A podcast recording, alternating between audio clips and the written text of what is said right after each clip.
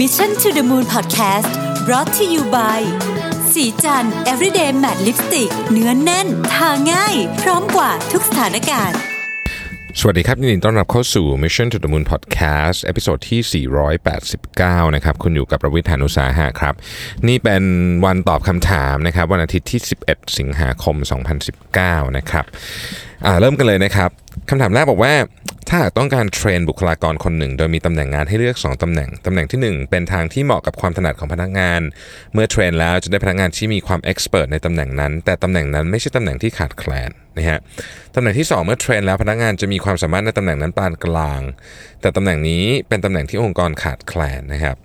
เอ่อควรจะพิจารณาเลือกทางไหนดีนะฮะต้องบอกว่า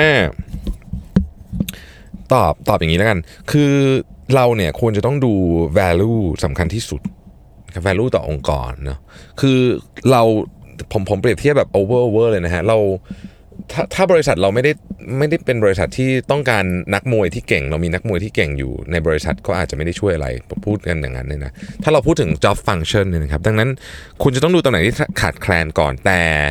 การเอาคนที่ไม่ได้มีความสามารถในตำแหน่งนั้น หรือมีความสามารถตำแหน่งนั้นน้อยมาทำในตำแหน่งที่ขาดแคลนอยู่ อาจจะไม่ใช่วิธีที่ถูกต้องนักนะฮะต้องลองพิอาจจะต้องลองพิจารณาวิธีอื่นดูนะครับ อีกคำถามหนึงคือว่าในการประชุมเนี่ย facilitator facilitator สามารถออกความคิดเห็นไหมออกความคิดเห็นได้ไหมได้ครับ ออกได้แน่นอน สามารถควบคุมทิศทางหรือว่าคล้ายๆกับพยายามจะ moderate ให้มันออกไปในทิศทางที่มันเหมาะสม แล้วก็แน่นอนว่าถ้ามีความคิดเห็นก็ออกได้นะครับอีกท่านหนึงถามว่ามีคำถามว่าผมสนใจวิ่งเทรลบ้างไหมจริงๆสนใจนะครับ แต่ว่าตอนนี้ยังคงจะไม่ได้วิ่งนะฮะอยากจะโฟกัสกับการวิ่งถนนก่อนนะครับคำถามที่ 3 บอกว่า อ่านหนังสือเรื่อง mindset ไปได้ 80%แล้วนะครับ แต่ระหว่างอ่านรู้สึกตลอดว่าผู้เขียนมีอคติกับคนที่มี fixed mindset มากพอสมควร จึงพยายามยกตัวอย่างคนที่ล้มเหลวจาก fixed mindset เอ่อทุกคนที่มี fixed mindset สุดท้ายล้วนล้มเหลวในตัวอย่างที่ผู้เขียนยกมา ตรงข้ามกับคนที่มี growth mindset ที่ผู้เขียนยกมาล้วนประสบความสำเร็จทุกคนนะฮะเอ่อนี่เป็นการยกตัวอย่างรายบุคคล ผมไม่เชื่อว่าคนที่มีกรอบความคิดแบบ fix จะล้มเหลวทุกคน หรือคนที่มีกรอบความคิดแบบ growth จะประสบความสำเร็จทุกคนเอ่อ รู้สึกว่าได้ข้อมูลด้านเดียวนะครับ คิดยังไงบ้างกับเรื่องนี้ โอเค คือผมคิดว่าทุกคนนะครับ ไม่ได้มีใครมี fix mindset 100%หรือ growth mindset 100%เราจะส่วนใหญ่นะ คนส่วนใหญ่จะมี fix บางเรื่อง growth บางเรื่องนะครับ ในเรื่องที่มี fix mindset อะเราจะประสบความสำเร็จได้ไหมมันก็ได้ฮะเพียงแต่ว่าอันนี้พูดกันตามตรงก็คือมันจะยากกว่า เพราะว่าในการประสบความสำเร็จเนี่ยสิ่งที่สำคัญที่สุดก็คือ การเอา feedback กลับมาทำ ตั้งแต่ระดับบุคคลนะเราเป็นระดับบุคคลเราก็ต้องรับ feedback เพื่อพัฒนาตัวเองให้ดีขึ้น ถ้าคุณมี fix mindset ในเรื่องการรับ feedback หมายความว่าฉันคือคนที่เก่งที่สุดในโลกฉันไม่รับ feedback จากใครแล้วเนี่ยมันก็ยากที่จะพัฒนาได้นะครับคำว่าการประสบความสำเร็จในแต่ละ definition มันต่างกันนะในสำหรับผมเนี่ยคือการสร้าง value ให้ได้มากขึ้น การพัฒนาได้มากขึ้น ถ้ามองในมุมนี้เนี่ยคนที่มี fixed mindset ในมุมของการรับ feedback นะครับมันยากมากที่จะไปไหนต่อได้ คุณเป็นองค์กรเหมือนกัน สมมติลูกค้า feedback อะไรคุณมา แต่คุณไม่ฟังเลยคุณคิดว่า Product คุณดีที่สุดในโลกเนี่ยนะครับวันหนึ่งคุณจะถูก disrupt แน่นอน แน่นอนเลย เพราะว่า feedback ของลูกค้าคือเสียงของสวรรค์เลยนะจริง ๆแล้วนะครับ feedback โดยเฉพาะถ้าเรามี feedback เยอะๆเราจะสามารถประมวลผลได้ ถ้าคุณได้ยินเราคงเคยได้ยินคำว่า feedback loop ใช่ไหม feedback loop เนี่ยเป็นสิ่งที่มีค่ามากในการทำธุรกิจทุกวันนี้ และองค์กรที่มี feedback loop ได้ต้องมี growth mindset ไม่งั้นคุณ feedback loop ไม่คุณเอา feedback มาคุณไม่คุณไม่คุณไม่ทำอะไรกับมันเลย หรือคุณคิดว่า feedback ของทุกคนเก่งน้อยกว่าคุณหมดเนี่ยอย่างเงี้ยมันก็มันก็ไปต่อลำบากนะครับ ข้อที่ 4 บอกว่า อยากถามความเห็นว่าถ้าพี่ต้องเลือกใครมาทำธุรกิจหรือสร้างทีมพี่จะพิจารณาอย่างไงนะครับ ดูเรื่องของอ่าตอบย้อนกลับไปเมื่อกี้เลยดูเรื่องของทัศนคติเรื่องของ mindset นี่แหละสำคัญที่สุดนะครับ คนที่ผมเลือกมามาทำงานด้วยกันเนี่ยจะต้องเป็นคนที่รู้สึกว่าโอเค ทางข้างหน้าจะเป็นยังไงยังไม่รู้ แต่ว่าฉันจะสู้เพื่อให้มันสร้างทางขึ้นมาให้ได้ซึ่งซึ่ง ผมว่าอันนี้เป็นทัศนคติที่สำคัญ ไม่กลัวล้มเหลวนะครับเพราะว่างานยุคนี้เนี่ยมันไม่รู้จริงๆว่าทำอะไรแล้วจะสำเร็จ แผนแผนเราเคย forecast กันสมัยก่อน 3 ปี 5 ปีเดี๋ยวนี้มันทำไม่ได้แล้วเพราะโลกมันเปลี่ยนแปลงเร็วมาก สิ่งที่สำคัญที่สุดก็คือทัศนคติของคนที่ 1 มี growth อ่าต้องต้องพูดย้อนกันเลยมี growth mindset นะครับมี lifelong learning aspiration คือมีความอยากเรียนรู้จะตลอดชีวิตนะครับแล้วก็ comfortable กับ change อย่างเงี้ยเป็นต้นนะครับ คำถามต่อไปบอกว่าผมเพิ่งทำงานในองค์กรของประเอ่อประเทศหนึ่งมาไม่ไม่บอกชื่อประเทศแล้วกันฮะได้ 2 เดือนเอเป็นผู้ช่วยการเงินการบัญชี หัวหน้า ชมตลอดว่าทำงานดีแต่เงินเดือนน้อยมากเลยขอขึ้นควรขอขึ้นเงินเดือนเลยไหมนะครับถ้ารู้สึกว่าเงินเดือนน้อยก็ขอขึ้นเงินเดือนเลยฮะวิธีการขอขึ้นเงินเดือน จริง ๆ ต้องบอกว่าไม่ไม่มีวิธีอะไรดีกว่าการเดินไปขอเฉยๆนี่แหละแล้วก็อธิบายว่าทำไมเราถึงมี value มากกว่าเงินเดือนที่เขากำลังจ่ายอยู่นะครับ อีกท่านหนึ่งนะครับ อายุ 23 ปี เพิ่งเรียนจบเกี่ยวกับเรื่อง sustainability study ที่เกี่ยวกับการท่องเที่ยวมา แล้วได้เรียนภาษาต่อที่เยอรมัน เลยเห็นว่าคนยุโรปจะค่อนข้างให้ความสำคัญกับเรื่อง sustainability มาก รวมไปถึงร้านเสื้อผ้าโดยบางคนถึงขั้นเป็นแบรนด์ fast fashion กันเลยทีเดียวนะครับ เลยคิดอยากนำความรู้เรื่อง sustainability บวกกับเรื่องของแฟชั่นซึ่งในประเทศไทย มีคนทำแบรนด์เสื้อผ้ากันเองเยอะแล้ว แต่ยังไม่มีใครค่อยเล่นเรื่องนี้สักเท่าไหร่ เท่าที่ทำการ research ก็มีบางแบรนด์ที่ทำเกี่ยวกับเรื่อง sustainability อยู่แต่ราคาค่อนข้างสูง และสไตล์ยังไม่หลากหลายเท่ากับที่ต่างประเทศ ที่มีทั้งวินเทจเรียบๆหรือว่าชุดใส่ทำงานเสื้อผ้าออกกำลังกาย หรือแม้แต่แบรนด์ที่ทำเกี่ยวกับเสื้อผ้าที่เป็นเทรนด์ไปเลย โดยเส้นใหญ่ของเขาจะเป็นแบบออร์แกนิก อยากทราบว่าถ้าลองทำแบรนด์เสื้อผ้าที่ชูเรื่อง sustainability ควรเน้นลูกค้ากลุ่มไหน หรือควรทำ research กลุ่มเป้าหมายยังไงดี เพราะตอนนี้ไม่แน่ใจว่า mindset หรือ awareness ของคนไทยต่อเรื่องนี้มียังไงบ้างนะครับ อยากจะเป็นแบรนด์ที่ใส่ใจต่อสิ่งแวดล้อมที่สามารถเข้าถึงคนได้หลากหลาย โดยเฉพาะเรื่องของราคาและดีไซน์ ทั้งผู้หญิงผู้ชาย แต่กลัวว่าจะเข้าไม่ถึงเพราะยังไม่แน่ใจว่าคนไทยส่วนใหญ่คิดยังไงเกี่ยวกับเรื่อง sustainability ออขอคำแนะนำด้วยนะครับ โอเค ผมเองเนี่ยก็อาจจะไม่มีคำตอบว่าคนไทยอยู่ในเลเวลไหนของ sustainability เพราะนี่มันเป็นลักษณะของมันเป็น มันเป็น macro ประมาณหนึ่งนะครับ แต่ว่าเทรนด์นี้มันมาอยู่แล้วล่ะ อันนี้เรารู้กันอยู่แล้ว เรื่องเทรนด์นี้ในภาพใหญ่ของโลกมันมานะครับ ในประเทศไทยถ้าอยากลองทำในประเทศไทยเนี่ยนะครับ ผมแนะนำว่าก็ควรจะใช้วิธีการแบบสตาร์ทอัพ คือ sustainability ก็เป็นก็เป็นหนึ่งใน core core benefit ของเรา แต่ใช้วิธีการแบบสตาร์ทอัพในการหาก็คือทำ prototype ครับแล้วลอง test กับกลุ่มที่เราคาดว่าจะเป็นกลุ่มตัวอย่าง ซึ่งผมคิดว่ากลุ่มตัวอย่างเนี่ยเราคงจะเห็นได้ชัดอยู่แล้วว่าเป็นใครเนาะเราคงจะพอเห็นภาพนะฮะอย่าง เด็กในเจเนอเรชันใหม่นะครับหรือว่าหรือว่าผู้ใหญ่ที่เขามี awareness เรื่องนี้สูงๆเนี่ยแล้วก็คงจะต้องมีกำลังซื้อหน่อยหนึ่งเนี่ยนะครับเขาก็น่าจะเป็นกลุ่มตัวอย่างแรกที่เราจะไป test แต่บางทีเราไป test กลุ่มตัวอย่างแรกเนี่ยเราจะค้นพบว่าเอ้ยจริงๆเขาไม่ใช่กลุ่มกลุ่มที่เราอยากขายจริงๆเราก็ไป test ต่อได้ แต่ผมแนะนำว่าทำเล็กๆก่อนแล้วค่อยๆสเกลขึ้นไป การทำเล็กๆเนี่ยสิ่งที่เราต้องการที่สุดก็คือ startup นะครับ build measure learn นะสามอย่าง สร้างของออกมา เอาไปให้คนลองใช้วัดผลนะครับกลับมาเอา feedback กลับมาแล้วก็วน loop ไปอย่างนี้เรื่อยๆนะฮะแล้วคุณก็จะจะหาทางเจอเอง ผมตอบไม่ได้เหมือนกันว่ามันมันมีตลาดหรือมีตลาดใหญ่ขนาดไหนนะครับ แต่ว่าผมเชื่อว่าคุณมีวิธีลองที่ไม่ใช้เงินเยอะเกินไปนะครับข้อต่อไปนะครับบอกว่าอยากไปโรงเรียนคอร์สระยะสั้นประมาณ 1-3 เดือนของ Harvard อืมพี่เคยมีประสบการณ์การเรียนหรือเพื่อนที่เคยเรียนคอร์สระยะสั้นไหมนะครับบรรยากาศคล้ายๆ อโทหรือเปล่า ต้องสอบเข้าหรือเปล่านะฮะผมไม่เคยเรียนเพราะว่าเอาจริงๆบอกตามตรงนะครับ อยากเรียนมากแต่มันแพง มันแพงแบบสุดๆเลยนะฮะไอ้ถ้าเกิดไปไปเรียนที่ฮาร์วาร์ดเลยเนี่ยนะครับ เคยรู้จักคนที่เรียนเหมือนกันแต่ว่าอืมเคยไม่ได้ยาวขนาดนี้ไม่ใช่หนึ่งถึงสามเดือนเป็นลักษณะแบบสองอาทิตย์อะไรเงี้ยนะฮะ เห็นเขาว่าดีมากแต่นั้นเป็นของสแตนฟอร์ดนะ d.school เลยครับจำไม่ได้เออบรรยากาศการเรียนคล้ายๆ ป.โทไหมคิดว่าน่าจะ น่าจะ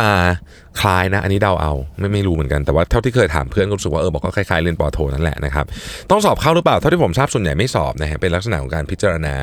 ดูใบสมัครเลยนะครับแต่บางอันอาจจะต้องสอบมั้งไม่แน่ใจเหมือนกันนะครับต้องขออภัยที่ตอบได้ไม่ไม่ค่อยดีเท่าไหร่เพราะส่วนใหญ่เนี่ยผมจะเรียนออนไลน์ซะเยอะยังยังยังใจไม่กล้าพอจะไปสมัครเรียนแบบแบบที่ไปเรียนที่นั่นเลยนะครับจริง ๆ อยากไปมากแต่มันแพงนะฮะ อีกท่านบอกว่าครอบครัวทำธุรกิจริบบิ้นนะฮะเป็นกิจการเล็กๆนะครับก็จะเป็นพวกริบบิ้นติดเสื้อพวกตราป้าย พวกป้าย XML ลักษณะการพิมพ์จะพิมพ์ลงไปยังเนื้อผ้าสีอ่อนกว่าส่วนมากจะเป็นริบบิ้นขาว ระยะหลังเริ่มเจาะตลาดริบบิ้นผูกของขวัญได้มีออเดอร์มาหลายออเดอร์หนักปลายปีกลางปีเงียบนะฮะซึ่งซึ่งก็น่าจะเป็น nature ของธุรกิจนะปลายปีของขวัญ ซึ่งมาปลายซึ่งปลายปีที่แล้วทางมาตัดสินใจว่าการพิมพ์แบบปกติไม่ครอบคลุมความต้องการลูกค้าเนื่องจากไม่สามารถพิมพ์สีที่หนาพอได้ ซึ่งนั่นเรียกว่าการพิมพ์สกรีน ลักษณะการสกรีนเหมือนสกรีนเสื้อแต่เปลี่ยนเปลี่ยนเป็นสกรีนริบบิ้นนะฮะริบบิ้นที่สกรีนสามารถสกรีนได้หลากหลายชนิด หลากหลายเนื้อผ้า และพิมพ์สีที่หนาลงริบบิ้นเข้มกว่าได้ เช่นสกรีนสีขาวลงบนสีดำได้นะครับข้อจำกัดของเครื่องคือต้นทุนสูงต้นทุนการสกรีนสูงกว่าเครื่องเก่ามาก ค่ากรอบค่าเฟรมระยะเวลาการทำก็นานกว่า ซึ่งต้องรับออเดอร์ที่ค่อนข้างใหญ่นะครับต่างจากเครื่องเก่า นะฮะซึ่งรับออเดอร์น้อยกว่าได้ถึง 2-3 เท่า การหาลูกค้าจึงค่อนข้างยาก โดยเฉลี่ยจะมีงานแค่ทิตย์ละ 1-2 งานเท่านั้นสำหรับเครื่องสกรีนนะครับ cover แค่เครื่องค่าค่าผ่อนเครื่องยังไม่เหลือกำไร ซึ่งตัดจากเครื่องเก่า ซึ่งยังพอหาลูกค้าได้เรื่อยแต่ออกจะออกจะแนว B2B แบบเล็กๆ อยากได้คำแนะนำในการเข้าตลาด B2B ให้ได้ออเดอร์ใหญ่และมีประมาณมากขึ้น โดยตอนนี้มีเว็บไซต์กับ Facebook นะครับ keyword ก็ search ติดระดับต้นๆนะฮะ Facebook มีคนถามมาเรื่อยๆ แต่ออเดอร์จะเป็นขนาดเล็กนะครับ คิดว่าเกิดจากการไม่มีมาตรการการตลาดเชิงรู้ไม่มีความรู้ส่วนนั้นนะฮะการตลาด B2B ของแต่ละธุรกิจเนี่ยส่วนใหญ่มันจะมาจาก reference จะเยอะเนาะ reference ที่เป็นอันที่แบบ ทำเยอะสุดซึ่งซึ่งการทำตลาด reference ที่มันใช้เวลานานนะครับเราก็ต้องใช้ความอดทนด้วย ถ้าเกิดว่ายังคิดว่าธุรกิจเนี่ยยังสามารถที่จะหล่อเลี้ยงตัวเองไปได้ผมแนะนำว่าทำยังไงก็ได้ให้ผมไม่รู้เหมือนกันนะว่าธุรกิจนี้เขาซื้อขายยังไงแต่ทำยังไงก็ได้ครับให้คุณตั้งโจทย์ไว้เลยว่า สมมติคุณมี OKR ของบริษัทเนี่ยตั้งโจทย์ไว้เลยว่า คุณจะทำให้ลูกค้าทุกคนเนี่ย ลูกค้าครึ่งหนึ่งแล้วกันที่ซื้อของคุณเนี่ยบอกต่อให้ได้ว่าถ้าซื้อของแบบนี้ให้มาซื้อที่นี่ เพราะพวกจัดซื้อนะครับ จริงๆแล้วเขารู้จักกันเยอะนะพวกจัดซื้อในวงที่ซื้อไอ้ทำของพวกเนี้ยเพราะฉะนั้นเนี่ยถ้าเกิดเราตั้งแบบนี้เนี่ยนะครับเราจะเปลี่ยนวิธีการทำงานหลังบ้านหมด เช่น service level agreement เอ่อ service level ต้องได้ 100%นะครับทั้ง supply chain ของเราเนี่ยเราส่งทุกอย่าง 100%นะครับเราเอ่อ มี service ลูกค้าที่ดีมีการออเดอร์ที่ดีมีความ flexible อะไรต่างๆพวกนี้คือเราผมไม่รู้เหมือนกันว่าปัจจัยอะไรที่ทำให้คนเลือกซื้อของพวกนี้สำหรับธุรกิจของคุณแต่ตั้งเป้าอย่างนี้เลยก็ได้ 50%ของลูกค้าเราต้องบอกต่ออย่างเงี้ยแล้วคุณจะค่อยๆคิดออกมาได้ว่าคุณจะต้องทำอะไรบ้างนะครับ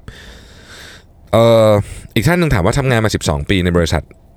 ขนาดใหญ่นะฮะใหญ่มากนะครับ ไม่เคยย้ายบริษัทเลยแต่เปลี่ยนเนื้องานเกี่ยวกับการทำการตลาดมา 3 ครั้งทุกวันนี้รู้สึกไม่ค่อยกระตือรือร้น รู้สึกไม่ค่อยอยากทำทั้งที่รู้ว่างานมี value กับองค์กรเพราะเป็นหน่วยงานที่บริษัทจัดตั้งขึ้นมาใหม่ เกี่ยวกับการวางแผนพัฒนากลยุทธ์ในการวางแผน แบบนี้คือเบิร์นเอาหรือเปล่านะครับอยากให้พูดถึงแง่คิดที่จะทำให้หลุดจากความรู้สึกนี้นะฮะเเพราะชีวิตอยากเติบโตไปต่อมีครอบครัวต้องดูแล คือจริงๆเนี่ยบางทีเนี่ยนะครับ เวลาเราขี้เกียจทำงานเนี่ยจริงๆบางทีเนี่ยผมผมต้องบอกอย่างนี้นะฮะต้องหาสาเหตุให้เจอ อันนี้เป็นลักษณะหนึ่งของความเครียดนะวันวันก่อนเพิ่งพูดประเด็นนี้ไปว่า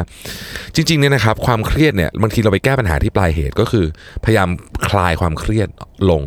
แต่ต้นเหตุของมันนะคือสาเหตุ ที่เขาเรียกว่า stressor อะเรายังไม่ได้แก้เขาต้องไปหาว่าจริงๆมันคืออะไร บางทีเนี่ยนะครับบางคนรู้สึกเบื่อเบื่องานเนี่ยบางทีมันมาจากร่างกายนะคือเหมือนกับ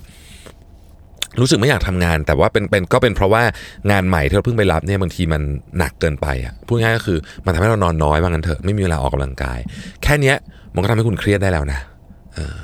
เพราะฉะนั้นจริงๆเนี่ยผมคิดว่าเราต้องมาลองหาจริงๆว่า stressor ของเราคืออะไร บางทีเนี่ยมันไม่ได้เกี่ยวกับเนื้องานนะครับ มันเกี่ยวกับคนก็มีนะเราก็ต้องไปแก้ปัญหาตรงนั้น ตราบใดที่เรายัง identify ไม่ได้ว่าเราเราเรามี stressor จากอะไร เรามีต้นต่องความเครียดความพวกนี้มันมาจากไหนเนี่ย มันจะไม่รู้หรอกครับว่าเราเบิร์นเอาหรือเปล่า มันอาจจะเป็นความเครียดเฉยๆก็ได้นะครับ ต้องลองหาดูนะครับ โอเคนะฮะเอ่อตอนนี้อายุ 29 นะครับ อยู่ในจังหวัดที่เป็นเมืองเศรษฐกิจ แต่ไม่ใช่ไม่ใช่กรุงเทพเนาะที่บ้านฐานะค่อนข้างดีเรียนจบปโทจากอังกฤษมานะครับอืมแต่ทุกอย่างเป็นการเรียนแบบต่อเนื่องนะครับ คือเรียนมาหลายที่นะฮะเออเป็นเด็ก ไม่ไม่ได้มีช่วงเว้นทำงานจริงจังอะไรเลยนะครับ จบปริญญาทั้งหมดภายใน 26 ปีนะครับ ในขณะที่กำลังเรียนปโทคุณพ่อซึ่งเป็นผู้จัดการบริษัทเอกชนต่างชาติดูแล 3 สาขาเกี่ยวกับด้านสถาบันการเงินนะครับกึ่งกึ่งๆจะเป็นเจ้าของโดยพมีอำนาจคุมดูแลคุมกิจการนะครับ เกิดล้มป่วยอย่างหนัก ชีวิตเจอจุดเปลี่ยนนะครับเอ่อทำให้บ้านตัดสินใจ ทำให้พอเรียนจบตัดสินใจทิ้งโอกาสการทำงานที่ต่างประเทศและกลับมารับช่วงต่อทันที ทั้งๆที่ตัวเองไม่มีประสบการณ์และความสนใจด้านนี้เลยแม้แต่น้อยนะครับมีพี่น้องหลายคนแต่คนอื่นใช้ชีวิตอยู่ต่างประเทศกันหมด เสียได้โอกาสในอนาคตที่เราจะได้ไปเจอมากๆ แต่บอกตัวเองเสมอว่าสิ่งที่ทำอยู่คือความกตัญญูปัจจุบันทำงานในบริษัทของคุณพ่อมาเข้าปีที่ 3 แล้ว กัดฟันฝ่าฟันทุกอย่าง ทั้งเรื่องลูกน้องที่มีอายุอยู่มานาน เป็นคนของคุณพ่อทั้งสิ้น อาจจะมองว่าเราอ่อนประสบการณ์ ซึ่งก็ยอมรับได้ และพยายามพัฒนาตัวเองให้เก่ง ในด้านการบริหารอยู่ตลอดเวลา และมุมมองเรื่องของคอน FLICT กับคุณพ่อ สาขาที่ดูแลอยู่ 2 แห่งอยู่ในพื้นที่ก่อการร้ายเรียกว่าระดับส้มกึ่งแดง ซึ่งอยู่คนละจังหวัดกับที่พักทำให้ต้องไปกับคนเดียวสร้างภาวะหวาดกลัวตลอดเวลา แต่ก็ต้องไปเพื่อคุณพ่อได้พัก ตอนนี้คุณพ่ออยู่ในวัยเกษียณและยังดูแล กิจการอยู่แต่ไม่ได้ทำงานเต็มที่เหมือนเมื่อก่อน และให้เราให้เราสมัครเป็นผู้ช่วยและปล่อยให้เราเรียนรู้ธุรกิจเองทั้งหมดนะครับเป็นธุรกิจที่ต้องอาศัย connection เยอะมากๆเอ่อฐานลูกค้าในมืออยู่ได้เพราะ connection ที่คุณพ่อสร้างไว้และ 2 ความสัมพันธ์กับลูกน้อง ที่เราดูแลโดยตรงคล้ายๆกับ AE นะครับอ่านะฮะตอนนี้ก็ได้เงินเดือนแต่ไม่ได้มีได้เงินเดือนปกติ ไม่ได้มีเงินปันผลใดๆนะครับ การมีรายได้แค่นี้ส่วนตัวคิดว่าเสียศักดิ์ศรีคือรายได้ก็ต้องบอกว่าค่อนข้างน้อยผมขออนุญาตไม่บอกตัวเลขนะครับและรับไม่ได้เมื่อเทียบกับสิ่งที่เราควรจะได้ สิ่งที่เทียบศักยภาพที่เรามีจึงทำงานเสริมเองทำไมต้องทำงาน 7 วันเป็นครูสอนภาษาอังกฤษเพิ่มด้วยนะครับเพื่ออย่างน้อยที่สุดจะได้ไม่ลืมภาษาอังกฤษนะฮะเสาร์ทิตย์ต้องทำงาน8-9ชั่วโมงไม่มีเวลาหยุดพักผ่อนเลย วันธรรมดาก็ต้องเข้าทำงานแต่เช้า บางวันต้องขับรถไปกับสาขาอื่นอะไรอย่างเงี้ยนะครับตืดๆนะครับส่วนตัวแล้วเนี่ยรู้สึกว่าที่ทำอยู่เนี่ย ไม่ชอบทำไปเพราะว่าทำเพื่อความกตัญญูนะครับ แต่คิดว่าตัวเองทำได้มากกว่านี้นะครับเอ่อคำถามเราจะสามารถตัดขาดจากธุรกิจที่บ้านแล้วเริ่มธุรกิจใหม่ ในองค์กรที่เราจะใช้ความสามารถได้มากกว่านี้ไหมนะครับในตอนนี้ยังทันหรือเปล่า ถ้าทำต่อที่บ้านต่อไปคุณพ่อวางมือ ลูกน้องและคู่ค้าดูไม่มีทีท่าจะฟังเราเหมือนคุณพ่อเลยต้องทำยังไงดี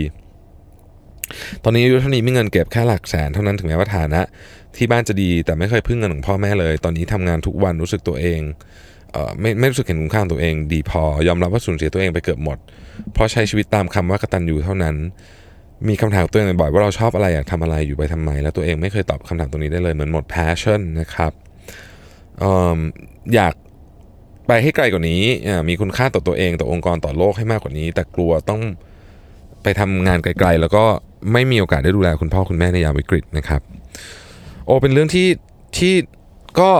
ผมว่าเป็นปัญหาที่คนเจอเยอะในเรื่องนี้นะฮะผมคิดว่าต้องคุยเปิดอกคุณพ่อคุณแม่ก่อนว่าอยากจะเอาอยัางไงจริงๆนะครับแล้วก็มาพลอตอนาคตของคุณเลยว่า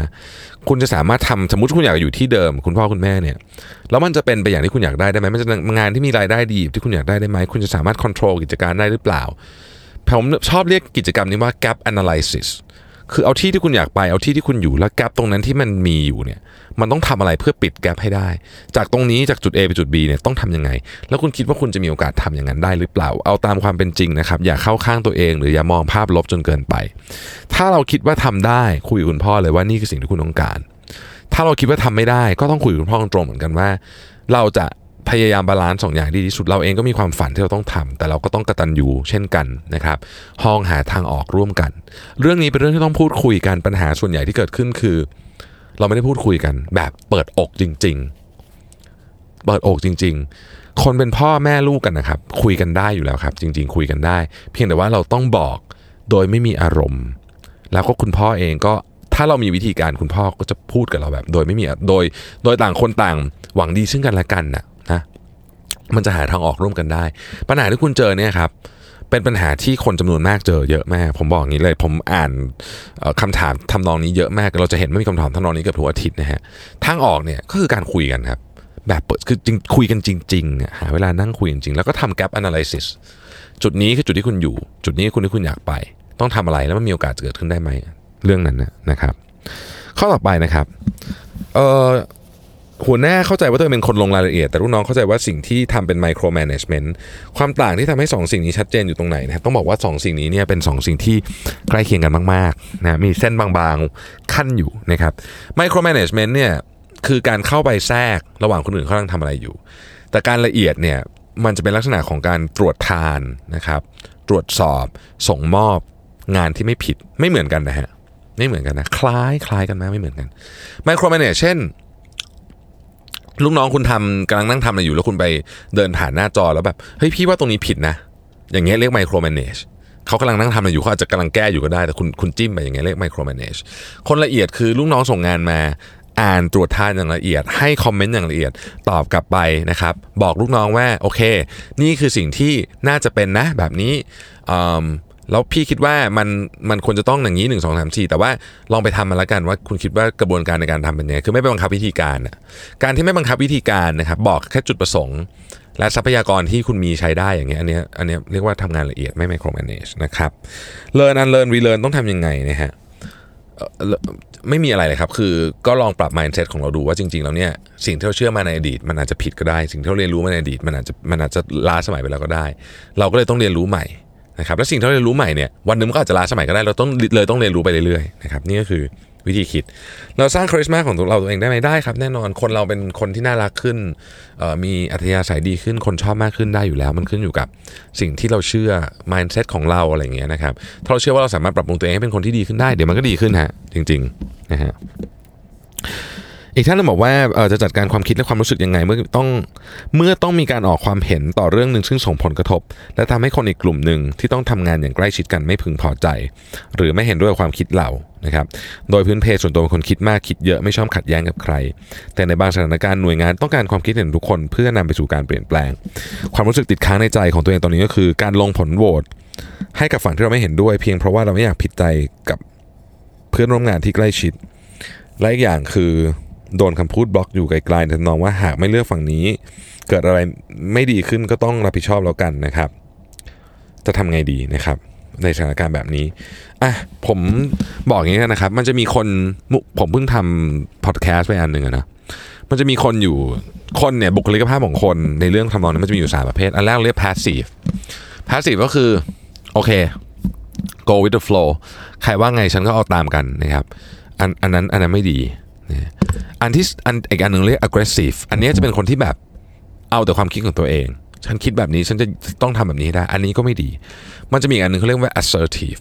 assertive คือคุณเป็นคนที่ยืนหยัดใน value ในความเชื่อของคุณในสิ่งคุณรู้คุณต้องการอะไร คุณรู้ว่าคุณเชื่อว่าเรื่องนี้ดี คุณพูด แต่พูดด้วยการไม่มีอารมณ์ สงบ ยุติธรรม นะครับและที่สำคัญที่สุดนะครับเคารพความเป็นมนุษย์ของอีกฝั่งหนึ่ง ผมคิดว่านี่คือสิ่งที่จะทำให้คุณมีคุณค่ากับองค์กรที่สุด assertive คำนี้เป็นคำที่ดีมากนะครับไม่ passive แล้วก็ไม่ได้ aggressive assertive นะครับอีกท่านหนึ่งนะครับบอกว่าเราจะแก้ไขปัญหาเงินเดือนที่ไม่เท่าเทียมในองค์กรได้ยังไง คือมันมีตำแหน่ง marketing อะไรอย่างเงี้ย art work ทำงานหนักคนอื่น แต่เงินเดือนเท่าคนอื่น และคนได้เงินเดือนเยอะคือคนที่คนที่ขายสินค้าได้เยอะนะครับ ได้ค่าคอมอะไรเงี้ยนะครับ เออปัญหาเรื่องเงินเดือนหรือค่าตอบแทนเนี่ยมันเป็นสิ่งที่ universal มาก แล้วก็จะบอกว่าแก้ไขยากนะครับ เพราะว่าเพราะว่ามันไม่มีจุดที่ถูกต้องร้อยเปอร์เซ็นต์ต้องใช้คำนี้แล้วกันเนาะผมคิดว่าสิ่งที่ทำได้ดีที่สุดก็คือ เราต้องทำยังไงให้ ถ้าสมมุติว่าคิดว่าวันหนึ่งอะเงินเดือนของทุกคนถูกเปิดเผยหมดสมมตินะครับ เราต้องหาวิธีการที่เราตอบทุกคนได้อย่างยุติธรรมว่าทำไมคุณถึงได้เงินเดือนเท่านี้ และนั่นนะผมว่าคือเงินเดือนที่เหมาะสม คำว่าคุณทำไมคุณได้ถึงได้เงินที่หมายถึงว่า เพราะคุณทำงานแบบนี้คุณถึงได้เงินนี้คำว่าทำงานหนักเนี่ยนะครับ ถ้าหมายถึงชั่วโมงการทำงานเนี่ยมันไม่ได้แปลว่าอันนั้นคือ value นะ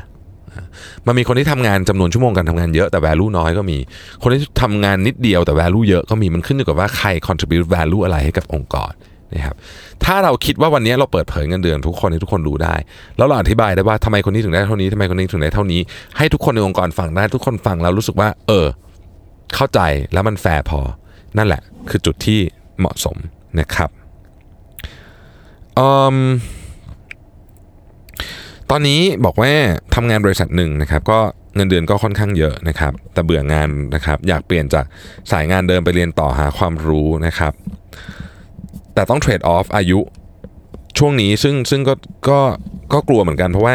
ทำงานเนี่ยรู้สึกว่าถ้าเกิดไปหางานอื่นเนี่ยเงินเดือนสวัสดิการคงได้ไม่ดีเท่านี้เพราะที่นี่ค่อนข้างดีเหมือนเป็นคอมฟอร์ทโซนยังไงก็ไม่รู้บอกไม่ถูกนะครับ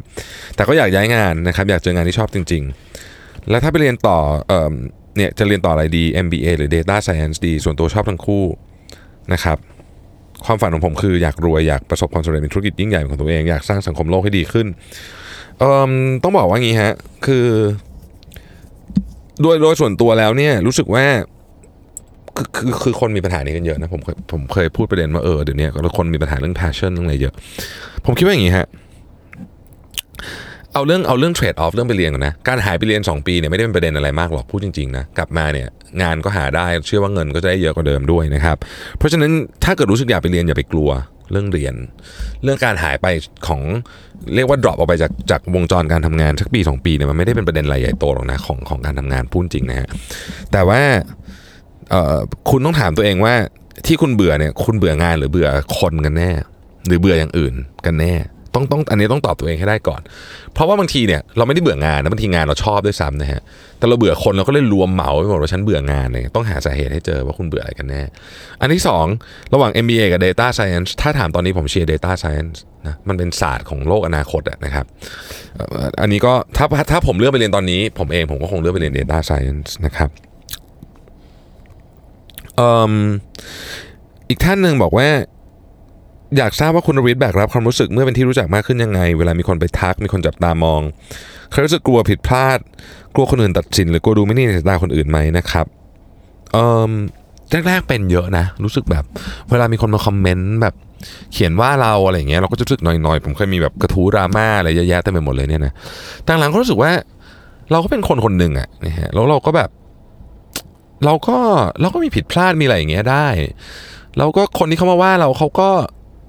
เขาก็จริงๆบางทีมันก็เป็นเรื่องจริงอะ่ะเออมันก็บางทีเราก็เป็นอย่างนั้นที่เขาว่าจริงอะนะถ้าเราเป็นอย่างนั้นที่เขาว่าจริง เราก็ไม่ต้องไปโกรธเขาหรอกเพราะว่าเราก็จะมาปรับปรุงตัวไง แต่ถ้าเราไม่เป็นก็มันก็อาจจะหงุดหงิดนิดหน่อยแต่ว่า เจอบ่อยๆจะชินครับจะรู้สึกว่าเออเออโดนอีกแล้วไม่เป็นไรอะไรเงี้ย ผมว่ามันเป็นเรื่องธรรมดา ส่วนเวลามีคนมาทักนี่ดีนะครับ ก็รู้สึกว่าเออแบบ คือคนมาทักผมรู้สึกชมดีใจทุกครั้งเพราะรู้สึกว่า เออเขาก็เขาก็ต้องรวบรวมความกล้าเหมือนกันนะที่เดินมาทักเราอะไรเงี้ยนึกออกไหมเพราะว่าเหมือนแบบอยู่ดีไปทักคนไม่รู้จักอะไรเงี้ยเราก็ ปกติเป็นเราเราคงเขินนิดหน่อย แต่ถ้าเขารวบรวมความกล้ามาทักเราก็ก็ขอบคุณที่แบบนึกถึงกันนะครับ ผมคิดว่าไม่ไม่ได้มีอะไรที่ที่ที่แบบซีเรียสมากมาย มันอยู่ที่การปรับใจเรามากกว่านะครับคุณวริศมีวิธีการทำให้วันหยุด productive ไหมนะครับเออปกติวันหยุดก็นอนนอนอ่านหนังสือดู Netflix ไป โดยไม่รู้สึกมีอะไรเป็นชิ้นเป็นอันทั้งที่เวลาทั้งวันเออวันธรรมดาก็ทำงานเลิกค่ำกลับมาสองทุ่มมีเวลาเหลือน้อย เรายังสามารถแบ่งเวลาทำข้อสอบอ่านหนังสือบางวันยังดูหนังได้รู้สึกว่าทำกิจกรรมครบถ้วนกว่า ใช้ได้เวลาวันหยุดนะครับเออวันหยุดเนี่ยจริงๆ ผมเคยมีนะ เรื่อง productivity ในวันหยุด แล้วก็มีอาจารย์นพดลก็ทำคือวันหยุดของผมนะฮะผมจะทำคือจริงๆ ต้องบอกว่าวันหยุดผมก็คล้ายๆวันทำงานนะนะคือผมก็ตารางก็ไม่ได้แตกต่างจากเดิมมากเพียงในสิ่งที่ทำนะครับผมจะรู้สึกว่ามันเป็นอะไรที่แบบรีแลกซ์กว่า แล้วก็เป็นอะไรที่ทำเพื่อตัวเองมากกว่า ผมจะพยายามหลีกเลี่ยงการทำอะไรที่ passive วันหยุดที่ ที่ productive ของผมคือวันหยุดที่ active productive ในที่นี้หมายถึงว่าอาจจะไม่ได้ทำอะไรที่เกี่ยวกับเรื่องแบบได้ตังค์หนึ่งก็ได้นะ อาจจะเป็นแบบจัดบ้านอะไรเงี้ยจัดบ้านเป็น active นึกออกไหมฮะจัดบ้านเป็น activity ที่ active ออกกำลังกายเป็น activity ที่ active การการนอนดูทีวีเป็น activity ที่ passive เพราะฉะนั้นถ้าอยาก productive มากขึ้นนะครับ ขั้นตอนแรกคือพยายามหา activity ที่ active ในการทำมากขึ้นนะครับปัจจุบันนะครับเอาอีกท่านหนึ่งนะฮะ คิดว่า คือรุ่นคุณพ่อคุณแม่เนี่ยชอบซื้อบ้านราคา ไม่เกินหนึ่งล้านบาทมาทำบ้านเช่าพอเราโตขึ้นมีเงินเดือน ก็จะเริ่มจะสะสมเป็นของตัวเอง จึงกังวลว่าหากอนาคตเศรษฐกิจไม่ดี จะผลจะจะส่งผลกระทบต่อบ้านเช่าไหมนะครับเออจะส่งผลกระทบต่อบ้านเช่าไหม คือแน่นอนนะครับอสังหาริมทรัพย์นี่มันมันมันมาโดยตรงกับกับเรื่องของเศรษฐกิจอยู่แล้ว ถ้าเกิดว่าเศรษฐกิจไม่ดีเนี่ยมันก็ต้องส่งผลกระทบอยู่แล้ว ธุรกิจด้านนี้ ผม ไม่มีความรู้ตอบงี้นะฮะ แต่ถ้าเป็นคอนโดตอนนี้เราเริ่มเห็นสัญญาณแล้วนะว่าแบบสัญญาณมันแบบโดยเฉพาะคอนโดบางบางบางอันที่สัญญาณไม่ค่อยดี เพราะฉะนั้นก็ต้องระวังครับอืม